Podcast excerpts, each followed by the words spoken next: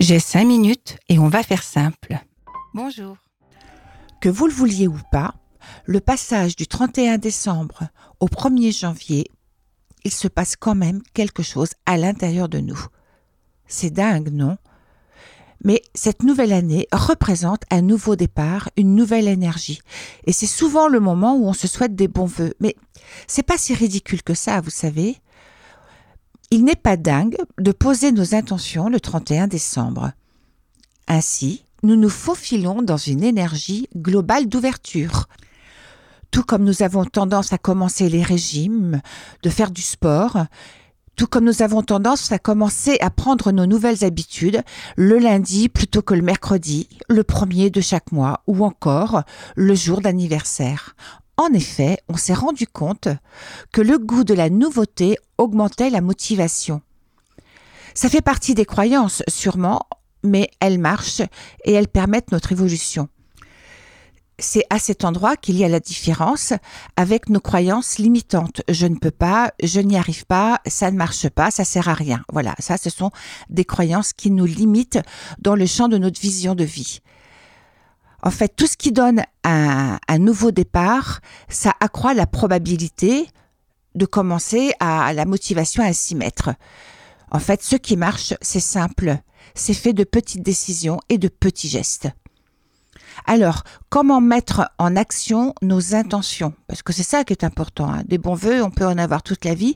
Et puis à la fin de l'année, de se rendre compte qu'en fait, on n'est pas passé à l'action. Ne pas laisser nos intentions et nos désirs dans une des pièces de notre tête. Comment passer à l'action? Pour ce podcast, je me suis appuyée sur les réflexions de Philippe Corda et de James Clear.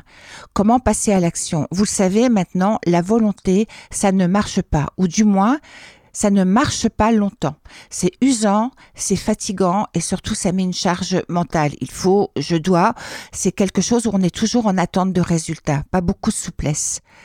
La carotte ou la punition, ça marche pas non plus. On le voit bien. Hein Ce sont des techniques qui ont été hautement utilisées dans notre éducation et dans la scolarité.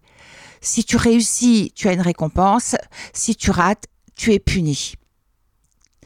Euh, c'est pas vraiment ça qui va nourrir la motivation et surtout de nourrir le désir. En fait, là encore, on prouve maintenant que ça ne sert absolument à rien.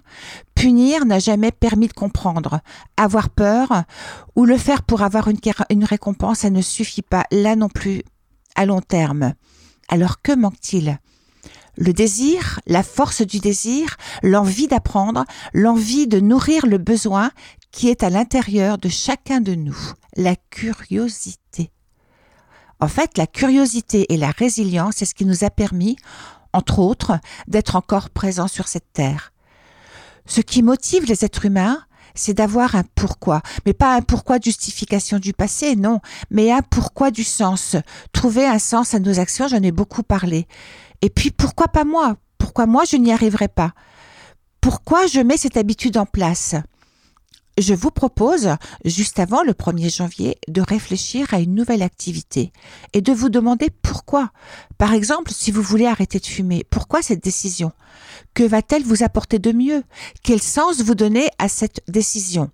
Alors oui, évidemment, euh, on va vite se faufiler dans euh, pour être en meilleure santé, parce que ça va coûter moins cher, peut-être aussi une pensée écologique, de respecter l'environnement.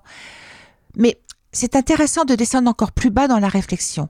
Oui, mais pourquoi tout ça? Pourquoi vous décidez de porter attention là maintenant à votre santé et à celle des autres? Pourquoi maintenant? Ok, je touche de plus en plus fort, j'ai un budget de presque 200 euros par mois et je n'en ai pas les moyens. Ouais, d'accord. Et, et, et en quoi c'est grave maintenant? Pourquoi le faites-vous? Bah, Je n'ai plus les moyens de faire plaisir à ma famille et à moi-même, car fumer ne me fait plus plaisir. Ah. Je me rends compte que ce que je désire, ne me fait pas plaisir. Pire, ce que je désire me fait du mal, et je suis complètement dépendant de cet acte. Ouais, c'est ce qu'on appelle un désir toxique. Votre désir est orienté vers un désir toxique. Mais en quoi c'est gênant maintenant? Être emprisonné, être soumis à cet acte, m'empêche de me sentir fier. Et surtout, je ne me sens plus responsable de ma vie. Oh ouais, je vous vois venir. Je crois que, en effet, en descendant dans la réflexion, je crois que je n'ai plus envie d'être victime. Me sentir adulte et mature me permettra, ouais, ouais, me permettra de me sentir fier de moi et sûrement de me sentir plus joyeux. Et en quoi est-ce important d'être en joie, fier et beaucoup plus mature? Bah, Vous en avez des drôles de questions. Je ne sais pas si vous l'imaginez, mais être dépendant à un acte toxique, c'est comme être en relation avec une personne toxique. Ça ne facilite pas la vie. Pire que ça, c'est une relation qui empêche d'atteindre la paix et la sérénité. Et en fait, ne sommes-nous pas sur Terre pour aimer et être aimés et trouver la paix, la générosité et la joie de vivre? Et ouais, vous avez raison. C'est pour ça que vous prenez des nouvelles décisions simplement pour retrouver le pourquoi nous sommes là, être en joie, et puis être heureux tout simplement. Alors, pour cette fin d'année et pour accueillir la nouvelle année avec cette nouvelle énergie, je vous souhaite de tout mon cœur que vous puissiez prendre les décisions qui soient les meilleures pour vous, afin de vous, vous sentir de plus en plus en joie et surtout de vivre une vie bonne. À très très vite, au début maintenant de l'année 2024. Euh, C'est Armel qui vous parle sur Radio Alpa 107.3. Au revoir.